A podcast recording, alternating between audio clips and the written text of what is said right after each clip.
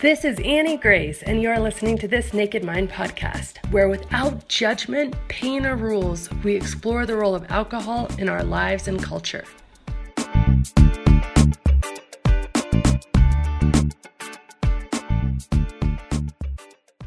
Hi, everyone. Welcome to this Naked Mind podcast with Annie Grace. And today, like, I'm so excited. I'm so excited that I just say like, which I really try not to say. But um, today I'm here with Dr. Amy Johnson. And literally, this book is her book, and this book is unreal. If you have not picked up this book yet, you need to read it. It's called The Little Book of Big Change. And Amy, your insight into willpower and thought processes and how to not let habits overcome you, and also just your incredibly positive approach. I mean, I have chills because this book was it, it's just phenomenal. I, I was recommended to read it by some readers. I read it about a month and a half ago, and you might be able to see here, but I like to when I like something, I like to like put the page and literally how many pages have I marked, right? Like it's just been such a great book. But anyway, would you mind just telling the listeners a little bit about you and how you came to write it and everything else in that?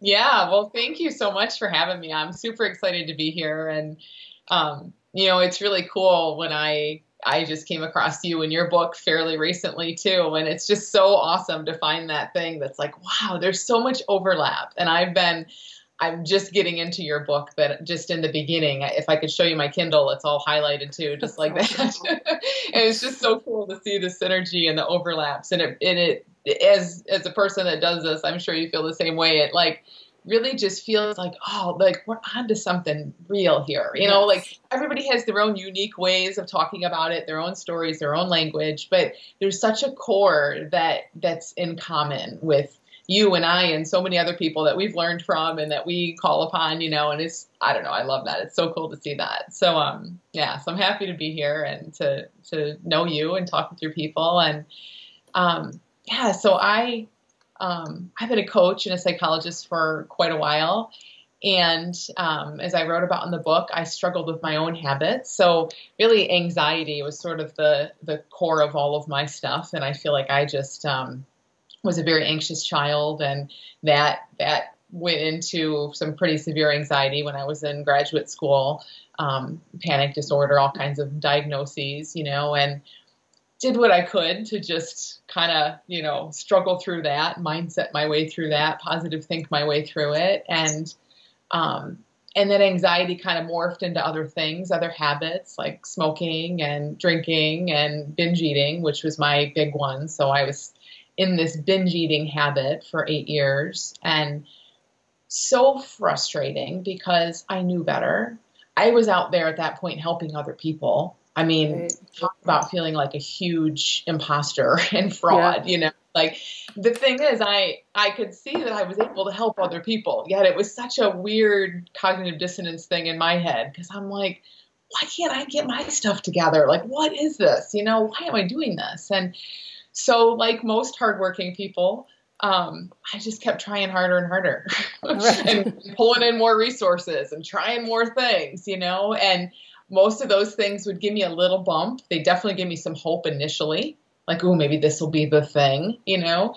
And then I'd feel kind of hopeful, and on that, maybe ride that that wave of hopefulness for maybe a few days or a few weeks. But then when I came crashing down, when I would relapse, um, it, you know, it left me feeling lower than before. So I'm like, oh, now what? There's another thing that failed, you know? So I really kind of quickly saw, wow, the harder I work and the more I use willpower, the less this goes in my favor in the big term, in the big picture. Um, and so I, you know, several years ago now, six, seven years ago now, came across this understanding of, of, uh, it's really kind of a new paradigm for psychology, like how our mind works. And it's a spiritual and a psychological kind of understanding of things and neuroscience. It all kind of comes together. And for me, that just did it. It's like I had some insights and it was just easy. I just saw it differently fairly quickly, not instantly. Um, and it was easy. And so in the years since then, I've just looked at that a lot and tried to see like how can we break it apart and dissect it so that we can share this with other people. Yeah, I, I love that. Something you said about you know these these ideas. Um, we're talking about them obviously in our own language and and you and i like it, it's it's uncanny how much uh, i'd say core themes are in common in our book like you say and and we've never met before and i never read read your book before and you haven't read mine yet and we're so so that to me just says that we're coming on some truth right? Like it feels yeah. very true to me. And i think similarly in my experience you know trying with willpower just set me up for complete failure. And it's what what you're you know it, it made me feel really worthless as a human like because yeah i had my crap together in all these other areas of my life and and yet drinking was my thing and I you know I couldn't get it together with that one area because it was what I really relied on and again similar to you I come from you know anxiety depression history and that was that was how I was self-medicating, which was really interesting. So let's get into some of these sort of sort of core principles because I love how you explain. Um, you know, one of the things I really like is just this idea of how much effort it takes to actually combat a thought. So could you talk about that a bit? Yeah. Oh my gosh. Yeah. So um when it looks like our thinking is dangerous. And you know, it looks like that to everyone on earth. So I'm not like, and to me too, half the time still, you know what I mean? Like, I, we can know better, but we're still human beings having this extremely vivid experience of life that comes from our own heads. And it doesn't look like it comes from our own heads. It doesn't look like some little thought. It looks like, oh my gosh, this is life and this is me and all, you know, it just looks so vivid and real. But when when we're in that place of misunderstanding how our experience works and how safe it truly is and you know we can talk more about that. But when we get caught up in that and it looks scary of course we're going to do things. We're going to do anything we can to make it go away to change it to try to feel better. Yep. if if our you know affirmations don't work and all of our thought changing doesn't work and all our willpower doesn't work, then we'll drink or eat because, hey, we know we're meant to feel good and that's torture. so I think it's so cool to see, yeah, like our, our thinking comes up and it, it, it's just so real and we're always just doing the best we can. It's just that for most of us and for me too, for a really long time, the best we can do looked like oh well let's change this thought or let's let's you know go for it like they say take a bubble bath go for a walk journal. And it's like sorry that's not cutting it here. Right. I love that because um, there's so much that you touched on. Like in, in your book you talk about this idea of you are whole human. You are okay human. You are not you know flawed. You are simply doing the best that you can do in every given moment and when you look at it that way, so say you're having a really long, hard day and your kids are getting on top of you, and you have this incredible amount of conditioning that alcohol is going to take that pain away. And in that moment, you you really are just doing the best you can to keep it together for your family, to keep it together for yourself, to not go insane, to not have like complete meltdown. And so you have a drink. Somehow you're thinking that wasn't the best I could have done and and that i think is this universal kind of misunderstanding. Like no with all the information available to you in that moment that was the best you could have done. That that was the only thing you could have done. It, it was not malintended. And so even though maybe some bad stuff comes from that drink and then you go on to have many more than you wanted or whatever the case is you have to understand that your intentions here are not flawed right? Because we, we go into this conversation around whatever addiction it is with this idea that somehow our intentions are flawed, and then somehow ourselves are flawed, and then somehow we're creating this whole vision of ourselves. And, and I know I did this for me that I am just a bad person, like at my core. And, yeah. and I love your work because you unravel that myth, you know? And it, the thing is, from and again even this even this myth from what we saw and understood before we just thought we were looking at the facts. Right. you know what i mean? Like clearly i'm weak. I know better. Clearly i'm self-sabotaging. Why else would i be doing this? You know like from that thinking it just looks so obvious. But to to flip that and to see exactly what you just said like no we're just we experience life from our moment to moment thinking.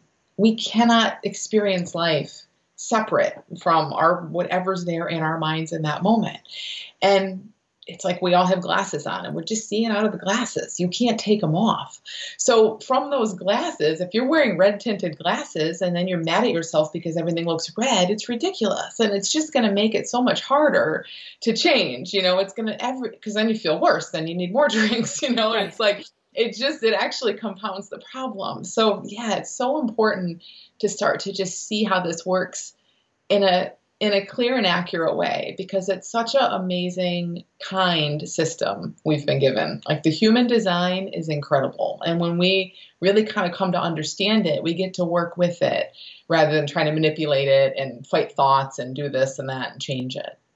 I love that. I think that um, so the first step is is just basically realizing without anything else that that you in your actions are not coming from a bad place. You're coming from a place of doing the best you can in the moment with the information you've been given. And then when that sort of, you know, acceptance of, okay, that gets you out of the cycle of beating yourself up. And by the way, when you're in the cycle of beating yourself up, guess what you do is you drink more because we drink to avoid pain. And so when you get yourself out of the cycle of beating yourself up and you get yourself into a bit of self acceptance and say, okay, I'm going to realize that my intentions are not bad, they're not flawed, then you can start to investigate the information you've been given. You know, investigate why are these glasses red? You know, what what is it that is leading me to believe that in this moment of, you know, parenting hell and work hell and drama and stress that, you know, eating is going to solve it, or drinking is going to solve it, or smoking is going to solve it. W- what are the facts, right? And I really yeah. like where you go with this too, is, you know, really digging into um, this idea of you have this thought like, okay, um, and you're going to say this better than I do, but you you have a thought, whether it's a craving or something, and it takes a lot of energy to try to disprove that thought. And so you get you give this great technique for actually expending less energy and helping it to more or less let go of you. Yeah. Yeah. And it's not even a, I mean, a, a technique's going to take energy, but it's more of just exactly what you're saying, like that bigger understanding of it. It's like if we know that everything that moves through us is just, it's moving. a thought, feeling, it's all the same. It's the way I understand it. It's all the same. It's just a different manifestation of this one big energy that moves through us and it moves through every human being. It's not about us, it's not personal. We all operate in the same way. We have this energy that brings thoughts and feelings and all this stuff to life within us. And it keeps moving. It's like weather. It keeps on moving and it doesn't affect the sky and our thoughts and feelings. If we see this, we can feel stuff and we, in our health and our clarity and our peace of mind, we're not affected by that. Then it's like the stuff just goes. Right. but what happens, like you said, is we we put all this energy on, let me grab, oh no, I'm having an urge, you know, and we we bring out this big metaphorical spotlight and we're like shining it on our urge. And this is a little thought that just wants to keep moving. Right. But we're grabbing it by the tail and we're like, no, I'm going to tell you why you're not going to win today. And all the while, it's like we're holding it in place innocently, of course. But you know, when you start to see, wow, all this effort, it kind of requires that we pay a lot of attention to what we're trying to not feel, which is right. kind of awkward. And it's kind of like trying to change the weather. Why would you try to change the weather? Because you know it's going to change on its own anyway. You know, it, it just it just stops making sense. And that's what I love. That's one of the overlaps that I've seen in your work too. It's like it isn't about fighting things. It's about seeing it in a way, really what I call insight, you know, but seeing it in a way to where it just doesn't make sense like it used to. Right, right. And I think, you know, that's a big thing about just sort of investigating what are what are your beliefs that are telling you that that drink at the end of a hard day is going to do you any favors. But then mm-hmm. also when you feel that urge and you've decided, you know, consciously that you you don't want to have that drink, um, almost, and I guess what is your sort of best advice for how to deal with that, right? Because I do have a lot of readers who have read my work and they're like, okay, I understand all the facts, right? I understand that you know this study said that alcohol actually will make me more stressed over time, and I understand that it's a short term fix, and I understand this, that, and the other thing. But the truth is, I just still have this deep craving for a drink in these moments because I've, I've built up this habit that's been conditioned by five o'clock every single day. I pour myself a drink and I don't even know how to un- unwind at the end of the day without it.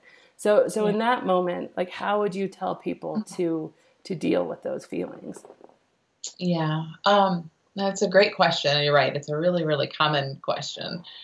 Um, I I'm not a fan of an in the moment thing because here's the thing like in that moment as we know like their their resources are kind of zapped already they're really caught up in this bad feeling you know it's more of a like seeing how this works but what happens is when you see how this all works in a bigger sense in that moment you tend to see through what's going on. You see what's going on in a different way in time. So if you know that and of course no there's so many levels of knowing but let's say some you know we really this is like beyond logic. It's beyond intellect. It's really deeply kind of seeing how it works. Like we all deeply intuitively know that no matter what we do we're not going to make it stop raining it's just not going to happen. So that's why no one is out trying to make it stop raining. We complain about it, and even then, we kind of realize this is ridiculous. I'm complaining about the weather, but we do it anyway. But you know, no one's out really trying to stop it from raining. So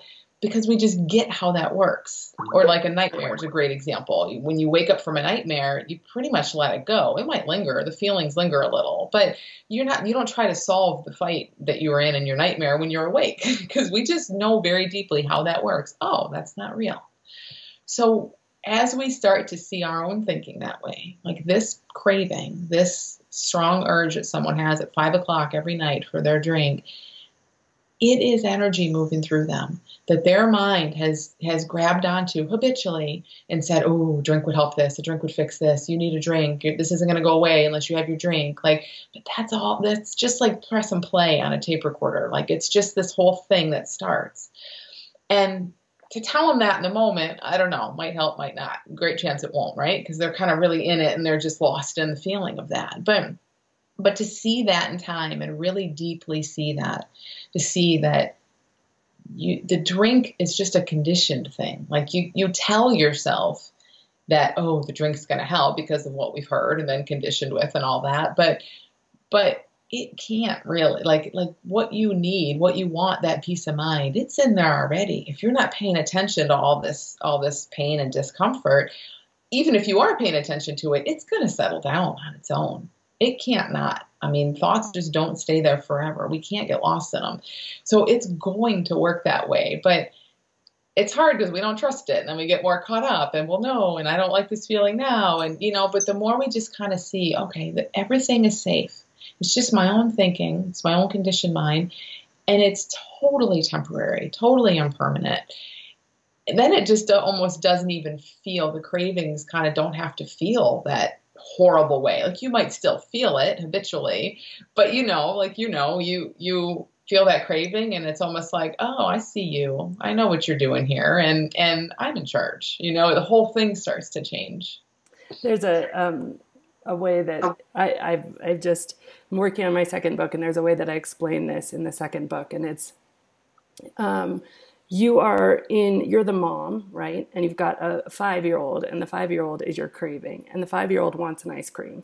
And if you know it any kid whether it's your own or a niece or nephew they do not stop. There is not i mean they get louder and louder and louder and they get more and more insistent and then they start coming up with all of these but ice cream but but we didn't have it yesterday but but you know sally got ice cream and i didn't but it's not fair. Do you remember like every single ex- reason, you know, and it's this very incessant voice and it's going and going and going. But the difference is that as a mom, you realize, okay, this is annoying, this little kid, but I'm actually in charge.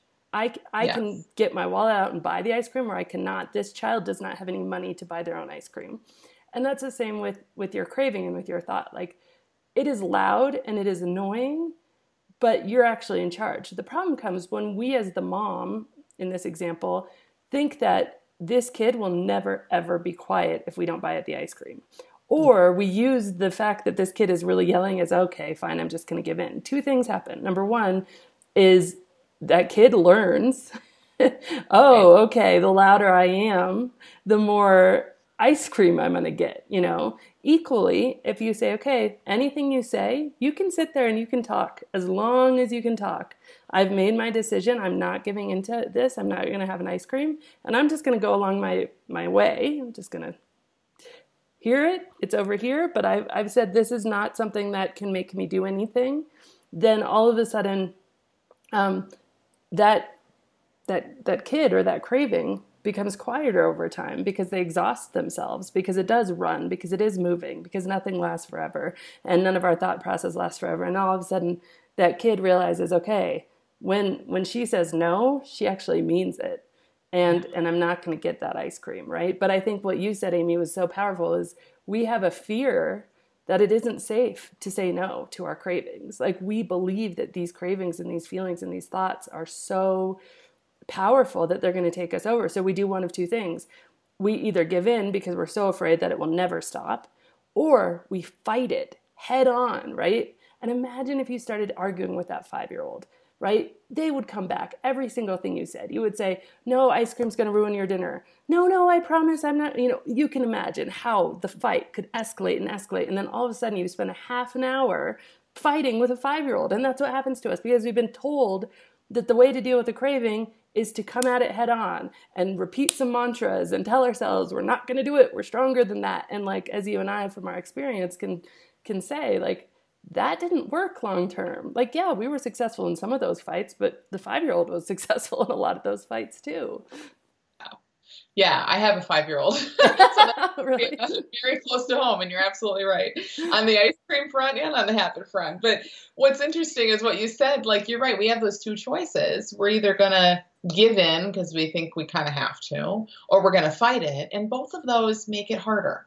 Now, in the end of the day, we always have control. So all the time, clients will say to me, I gave in to an urge. I just made my habit stronger. Like they're so afraid, right? Like that they, they woke up this monster in their head. And it's like, well, either way, even if you, even if you gave your five year old the ice cream and then he comes back louder the next day, you're still in control. He's just gonna be a little louder, you know? So that's the good thing to know. Like our control never goes away. But you're right, because both of those options, they make it harder for us in the short term.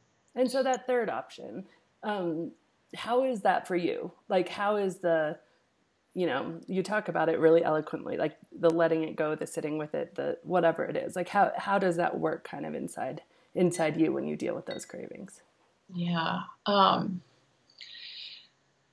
it's so it's so hard to put words around, and I think sometimes like you know, it's different for everyone because when you really have an insight about it being safe, everyone's going to feel that kind of in their own way.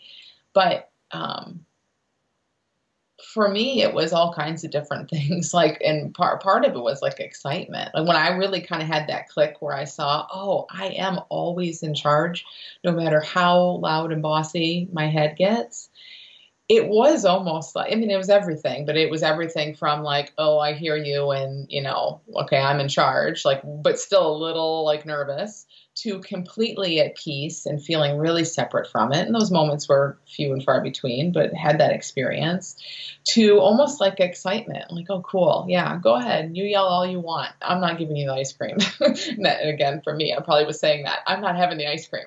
Right. so you yell all you want, brain, but it's not happening today. And and so it's like one of the metaphors I use a lot. We have a my five year old has a we have a neighbor who's his age and she comes over and she puts her nose on our window like this and like looks in our house to see if he can come out and play. And you you know because messes up the windows. But anyway you just want to like take her shoulders and like okay Allie just back up. Like you're a little too close to even see anything. And that's kind of how we can get with that right? Like that five o'clock craving can be like we're like Allie with our nose in the window or it can be over here and we're feeling it or it can be out here and you're like oh that's nothing like it used to be.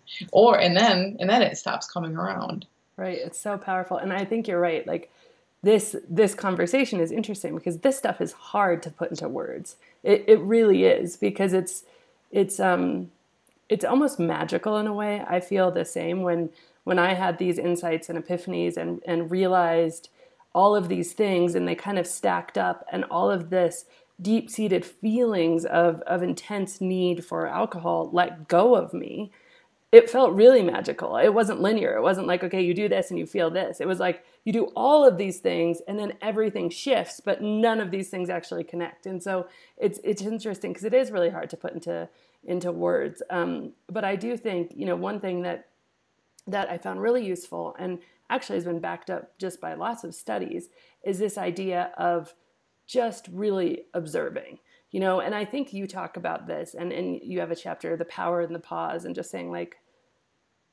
i'm going to stop and observe and i might give into it i'm not going to like put a huge fast i'm not going to fight it i'm not going to get into the ring i'm just going to yeah. wait a second you know can you talk about that power in the pause a little bit yeah it's um it just starts to show you that you can do that. I think that's a huge thing it does for people. It's like before, I don't know, like I can remember having these urges to binge and I would try to wait it out or pause, but without the understanding, all it felt like is I was white knuckling. I was like just trying to distract myself. It was so high energy. There was no relaxation in it. It was like, oh my gosh, is it going to go away? What's going to happen? Can I do this? Can I do this? You know, it was horrible feeling. And of course, that feeling makes you want to do your thing even more. Um, but there's something about as people start to see this, to be able to take a peaceful pause and just maybe for the first time really see, well, that's possible. Like, again, this can be over here just doing what it's doing. The kid's talking about ice cream. And the mom truly can just be okay. like they don't have to touch each other, you know. But in with our habits, it it sometimes is the first time for people when they've really not just sort of put the blinders on and gone for the drink or the food or whatever. Like they've just said, "Oh, I can feel this and not do anything." I just think that in and of itself it invites that magic in. It brings more insights because then all of a sudden, I don't know, you know, exactly how it would go for someone, but for me, it was like starting to just see that, oh my gosh, this, I actually am in control. I just didn't really know how to be in control. You know, I didn't have the understanding to back it up. There was this amazing study, and it was done. Um, I'm going to butcher, I'm not going to even guess at the university, but uh, it was done where they just invited smokers into a room and they had them sit and they had had them abstain from cigarettes for 24 hours before. So all these smokers were having really intense physical cravings. And so they had them sit there and they had them they all had a fresh pack of cigarettes they all unwrapped it and then they had to wait a minute and just sit with the feeling of really wanting that cigarette. And then they had to smell it and sit with the feeling. And then they had to get one out pack their pack. And then they had to sit with the feeling get one out sit with the feeling uh, light the lighter sit with the feeling. And they didn't actually get to smoke it during this experiment. And then they walked outside and they all lit up of course because they're like oh my gosh i'm sitting with this feeling. And it's it's just building and building and building.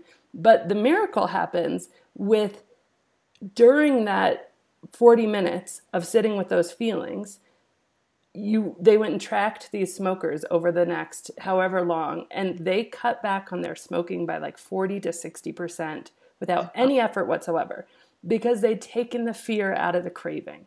Because when mm-hmm. they're sitting there with that craving instead of feeling like this is overpowering me and I'm just going to give into it they said how does it feel? And guess what? It wasn't as bad as any of them had imagined.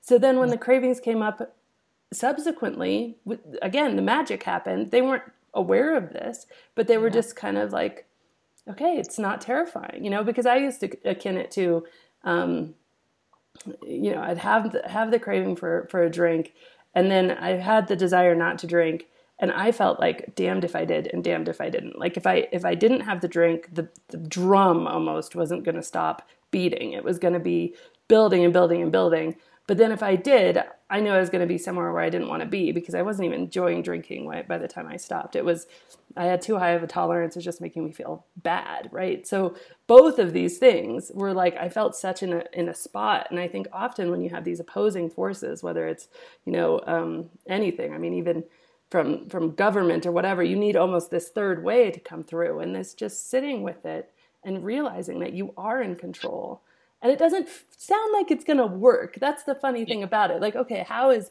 how is just sitting and saying how does it feel to really want this beer? How does it feel? How does it smell? And just sitting with it and pausing before you actually do it doesn't mean don't do it at that moment. Like you know get be gentle with yourself. But it's it's phenomenally powerful this idea.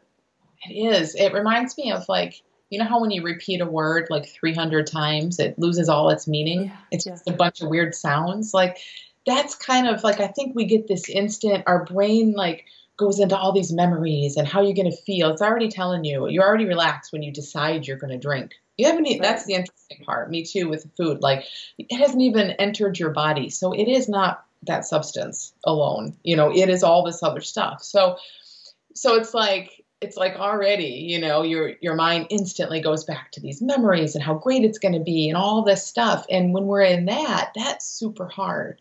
But when you sit with it, that waxes and wanes a little bit. And especially if you know that it will. That's the thing. I think having an understanding of how this works is so helpful.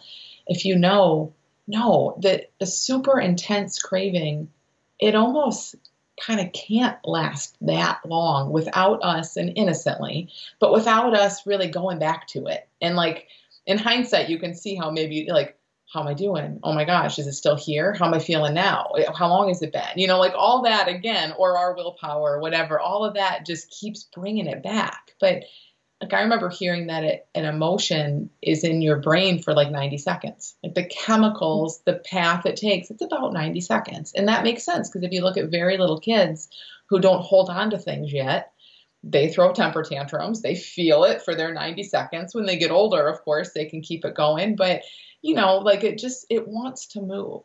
So cravings and urges and all of that do too. And yeah, like like being able to it's like repeating a word a million times, like it kind of loses it to just sit there and be like, oh, okay, here's the smell of the beer, and I'm not drinking it. It does. It just it, does, it invites in so much magic and just really leaves you seeing it in a different way. That's so cool. I think you're right. I think one of the biggest aha moments for me was when I asked, I asked myself, when do I actually start to feel relaxed? And um, and it wasn't after I drank the four ounces of wine, that first drink. It certainly wasn't that. And then I, I kind of backed it up. It wasn't even after the first sip. I realized that, you know, after a bunch of kind of self experimentation, I started to feel relaxed when I opened the cabinet. When I was opening the cabinet and getting out the glass, that is when it was like, ah. And I was like, wait a second. Yes.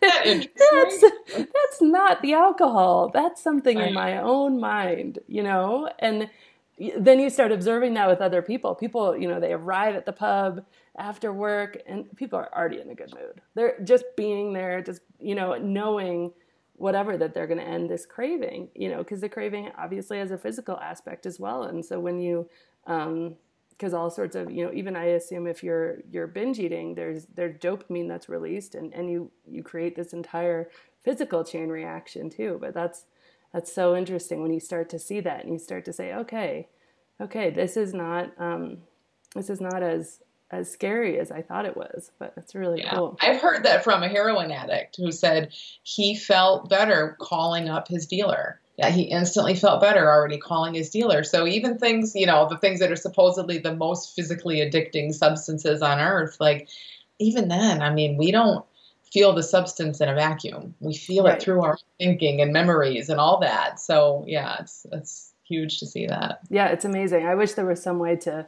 to bottle the feeling of anticipation, you know, because that's that's sort of sort of what it is that that gives you that. Um, but yeah, I I read another study. I'm sure you've read it too, but about how um, when heroin addicts have gone into prison and they were completely separated from the substance and there was no option to do it. They had few to no withdrawal symptoms. Yet if they were mm-hmm. even years later released and they went back into their old haunt and they tried not to do it the cravings were as intense as ever and they hadn't put heroin in their body for, for years in some instances. So yeah it's, it's so much is happening in your mind. And so if you can really as amy says sit back and and just say okay i'm going to watch how this chatterbox works and another thing that i love and, and we'll just touch on this before we close but but you kind of say okay identify the stories that this voice is telling you so that you can separate it from the true you, right? So how does that how does that how do you know that it's the voice, the 5-year-old instead of Annie Grace, you know? Yeah.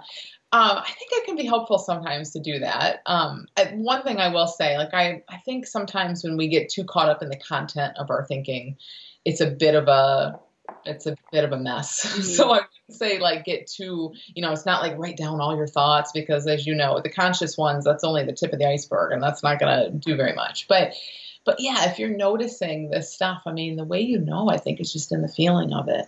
Right. you get tense, there's something there. To me, like the feeling of a craving or an urge or stress or anything, anger, is a helpful sign there to show us that there's a story floating through our heads that we don't realize is a made up story.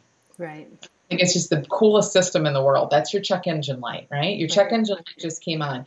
You don't want to see it on, but thank God you have it. Now pull over, let your car cool down, and call somebody who knows how to diagnose it, you know? But it's like, it's just that sign. So I think, um, yeah, you know, when you feel that tension, you feel whatever it is you feel, you can kind of start to, a lot of times they just pop out of the woodwork, those old familiar stories. And, you know, with a lot of the binge eaters I work with, it's just the stuff like, oh, I shouldn't have had that. You know, you start off your day with pancakes instead of granola or whatever their beliefs are about what's healthy. And suddenly there's all this, or you catch a reflection in the mirror or something, and it just, snowball, you know, tips off all of that thinking. And it is it is good to just let it kind of come to awareness when it does and just see it for what it is. I recently had a, a big group going through a 30 day um, alcohol experiment, is what I'm, I'm calling it. Just experimenting 30 days without alcohol, see how you feel, but go into it with the mindset that's really about what you what you gain, not what you give up, and, and being really positive. And I had everybody going into it write me or and say, okay, what are they most afraid of? And it's amazing because we think that this is our fear, like it's personal to us, and it certainly feels that way. But I mean, of the 700 responses I got, you could categorize them into six or eight things, and they were all the same.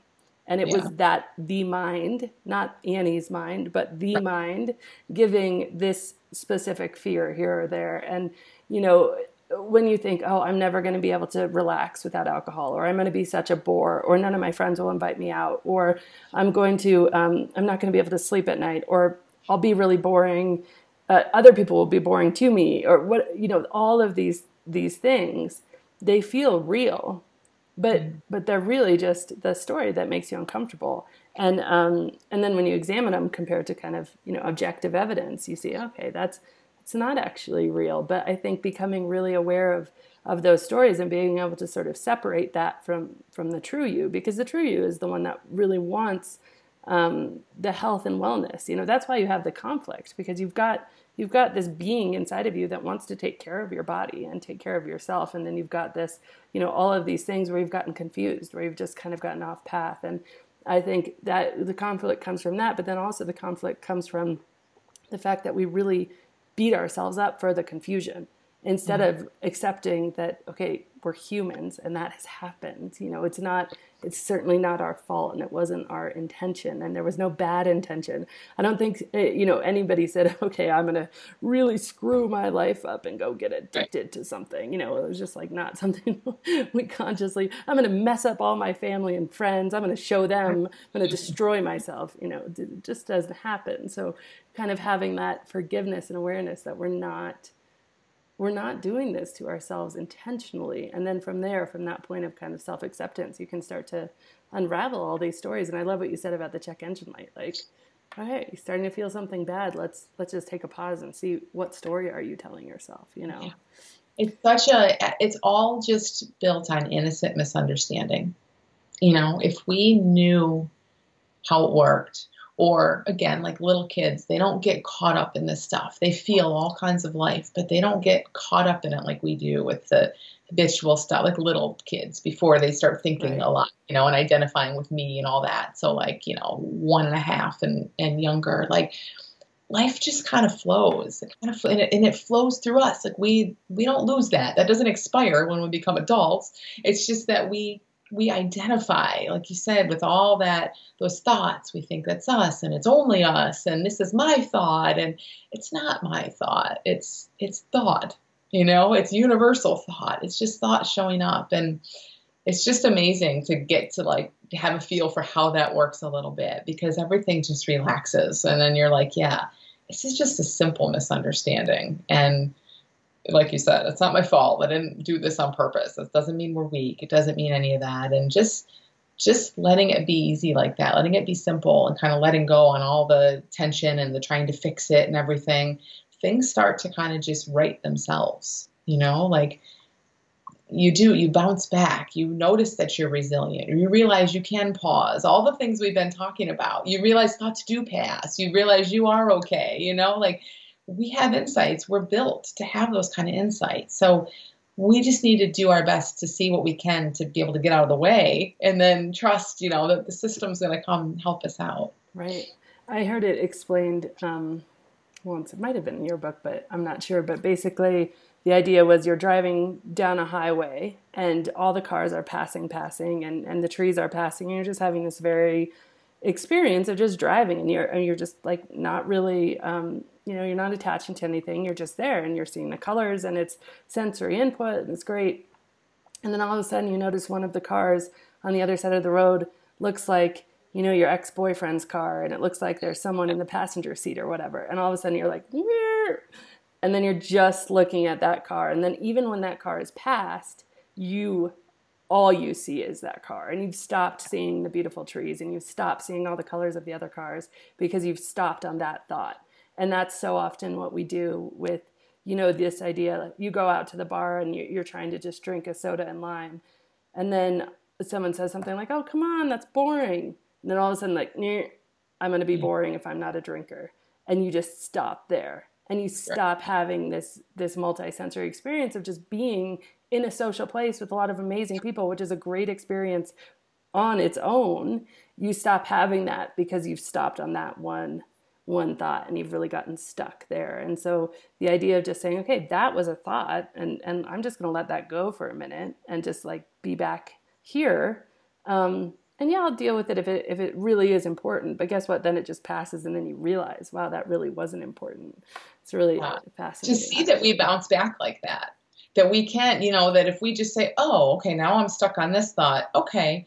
Like it, there's nothing we have to do to reverse that because it's in our nature to just for that thought to keep on going if we're not stopping it and replaying it a million times. So yeah, yeah just seeing that our resilience and that bounce back that, that our mind does naturally. It's awesome. I love that. Like it's it's in our nature. So I think it was in your book you wrote something like the natural state of the mind is peace and and i really at first took kind of issue with that because i was like really hmm my natural state of mind does not feel very peaceful all the time amy and um and so i was really kind of digging into that i was talking about it with my husband i was like how is this how is this and um, we recently had a little baby right and she's three months old and if you look at her her natural state of mind is peace before the language came in, before the identification came in, before anything else came in, you're absolutely right. The natural state of mind is peace. Like it's just unbelievably true. And I was like, wow, that's so true. And then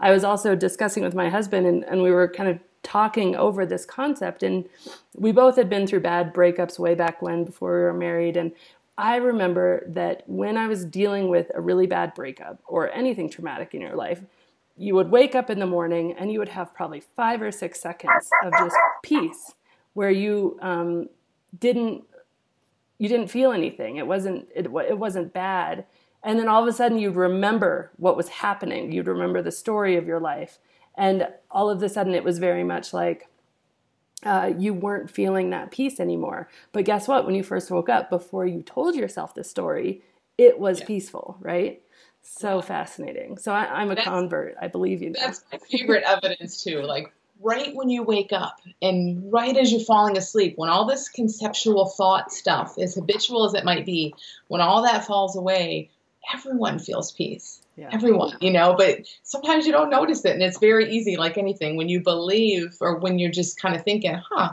I think my natural state is anxiety, or I think my natural state is whatever, you'll find tons of evidence for that. But it's right. so cool to see the other way, and then you see evidence of that. Yeah, and then you start to, because it is, it can be so like tiny that you don't notice it until you start to make, you know, more room for it. But in order to do that, you have to sort of say, um, you know, is is this story about whatever I'm telling myself I'm, I'm going to be a bore if I don't drink? You know, is that true or not true? And it's not like you have to argue with it or answer it. You just have to ask the question, really. Just give the question to your mind. Just give the question to yourself. Is that, is that really true? All right, I'm going to worry about that later and just keep on going, right? And just kind of let it go. But it's brilliant. Oh, very cool. Well, Amy, I mean, this has been awesome. I'm so glad to have you on the podcast. And yeah, if you have not read Amy's book, it's The Little Book of Big Change by Dr. Amy Johnson, and it's phenomenal. It's the no willpower approach to breaking any habit. And the brilliant thing about this book is that it works, you know, I think for anything that's a habit. And we talk, you know, you get confused with habit and addiction and all these words, but really it's something that has become below your conscious awareness. So something that's habitual is something that you're doing without necessarily thinking about it. And I think the addiction part, for me, at least how I define it, it comes in when you become conscious that you don't want to be doing that thing and you feel trapped. So it's something that you no longer want to be doing that you that you feel a strong urge or desire to do. But that did start as a habit. Like all addictions, like they start as a habit. And I think the pain of the addiction just comes when you're in battle with it because that battle is is quite painful. But it's all semantics anyway. But anyway, the book is is phenomenal. And Amy, it's been such a pleasure to have you. Um, Thank so much. Yeah, it's a great conversation. Yeah, yeah, very cool. All right, well, have a great day. Thank you. You too. This has been Annie Grace with This Naked Mind podcast. Thank you so much for listening. You can learn more at thisnakedmind.com. And please remember to rate, review, and subscribe as it really helps us spread the word.